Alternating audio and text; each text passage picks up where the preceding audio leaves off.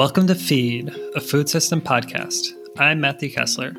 And I'm Samara Brock, and we've been engaging with food system issues for years through our work on farms, around policy tables, and at universities.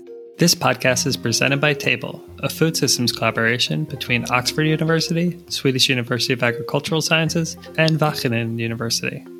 We often agree that our food system is in need of transformation, but we don't agree about what that transformation should be, or even what the real root causes of the problems are.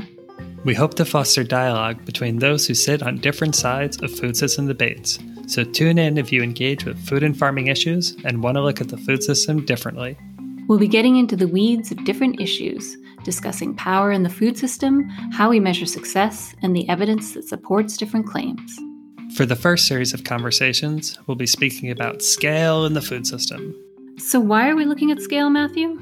That is exactly what I asked my boss at table, Tara Garnett, the former founder and director of the Food Climate Research Network. Tara is a researcher at the Environmental Change Institute at Oxford University and an essential player in launching the Table collaboration. Why scale?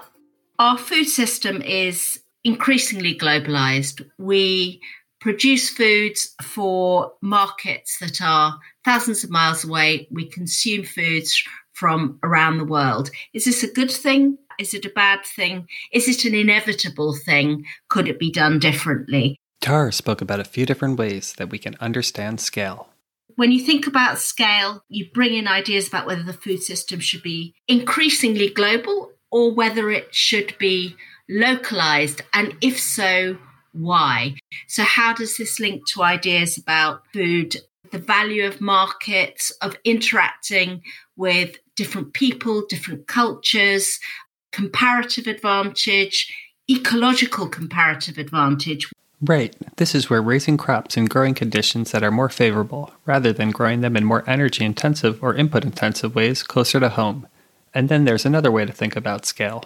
You had to think about scale in terms of power. So, on the one hand, you have increasing concentration in the food system, particularly for certain commodity crops, for example, or certain types of animal product. Is this a good thing or is it a bad thing? And then, what is the role of large scale and small scale farming? Smallholders are a kind of a fact of life. There are an estimated 1 billion smallholders across the world. Is this a reality that we should accept and a reality that we should promote, or are there benefits to enabling or encouraging uh, smallholders to move into different occupations so that the land could be managed more, and I'm using inverted commas here, uh, efficiently? Again, subject of loads of debates. We've got local versus global, power in the food system, the spatial dimension of small and large scale, and what else? There's the moral dimension we think about again this local global thing um, is it inherently more worthwhile to relocalize the food system because one is valuing people near at hand more than further afield? Is that is that the thinking behind it? Or is there an idea that global trade can benefit everyone? And another dimension that we don't often think about but is often acting in the background of our planning of farming and food systems is the temporal dimension this idea we think about the past food system and the future food system, and people talk about tradition. What do we mean by the past? What do we mean by tradition, traditional diets? Are they inherently good, or, or do we think of culture as inherently always in flux. So what is our with what is our baseline of a good landscape? Is it the landscape of 50 years ago, 150 years ago, 10,000 years ago? And how does our baseline assumption about what uh, a good landscape is, a good relationship with the natural world, how does that inform our ideas about how we ought to move forward? So there's a lot to cover in this series. We've got questions of whether we should be increasingly globalizing or localizing, examining the scale of power in the food system, small versus large scale farming, and the moral and temporal dimension of the food system. And what would you say is our goal of looking at scale in this way? I don't think there's a sort of right and wrong answer or a sense that people perhaps have the moral high ground and others don't. I think what we want to do with this project is to explore the very often very sincere views that people have about why the world is the way it is and what a good food system looks like.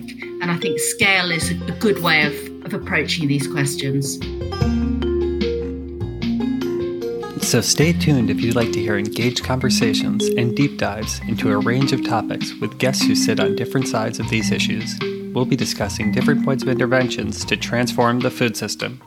If you can shift patterns of demand and consumption towards more sustainable and diverse diets, that is often going to be much more impactful than continually trying to, to focus on, on the production side of things.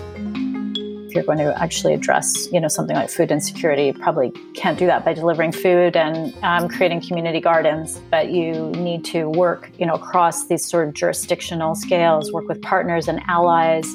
And we'll be speaking about how past policy decisions have led us to this moment those policy responses over the past 70 or so years to past food crises and those pushes for efficiencies in the system, in a way, set us up for the vulnerabilities that became really evident in, in the wake of the COVID 19 pandemic and the food crisis that ensued.